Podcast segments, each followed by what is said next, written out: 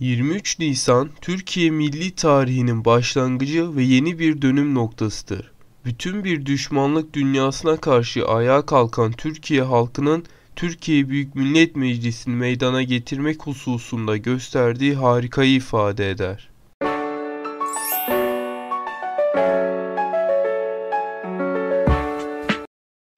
23 Nisan 1920 Türk milletinin iradesini temsil eden 1. Büyük Millet Meclisi'nin açıldığı ve Türk halkının egemenliğini ilan ettiği tarihtir. Atatürk 23 Nisan 1924'te 23 Nisan gününün bayram olarak kutlanmasına karar vermiştir. Bu tarihten 5 yıl sonra 23 Nisan 1929'da Atatürk bu bayramı çocuklara armağan etmiştir ve 23 Nisan ilk defa 1929 yılında Çocuk Bayramı olarak da kutlanmaya başlamıştır.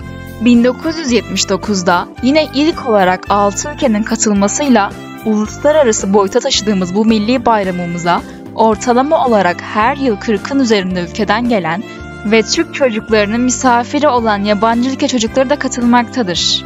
Dünyada çocuklarına bayram hediye eden ve bu bayramı bütün dünya ile paylaşan ilk ve tek ülke Türkiye'dir.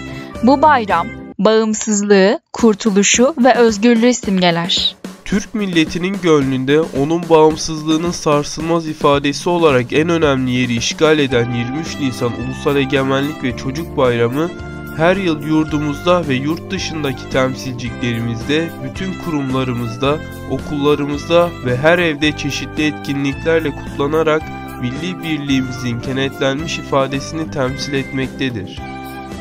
Büyük Önder Atatürk'ün düşüncesine göre çocuklar milletin geleceğidir. Onlara duyduğu sarsılmaz güvenin ve büyük sevginin ifadesi olarak milli bayramımız olan 23 Nisanları çocuklara armağan etmiştir. Tarihimizin gurur dolu sayfalarının yeni nesillerce öğrenilmesi ve Türk Devleti'nin devamını emanet edeceğimiz yeni Cumhuriyet bekçilerinin bu bilinçle yetişmesi amacıyla 23 Nisanlar önemli birer vesiledir. Bütün cihan bilmelidir ki artık bu devletin ve milletin başında hiçbir kuvvet yoktur, hiçbir makam yoktur. Yalnız bir kuvvet vardır, o da milli egemenliktir. Yalnız bir makam vardır, o da milletin kalbi, vicdanı ve mevcudiyetidir.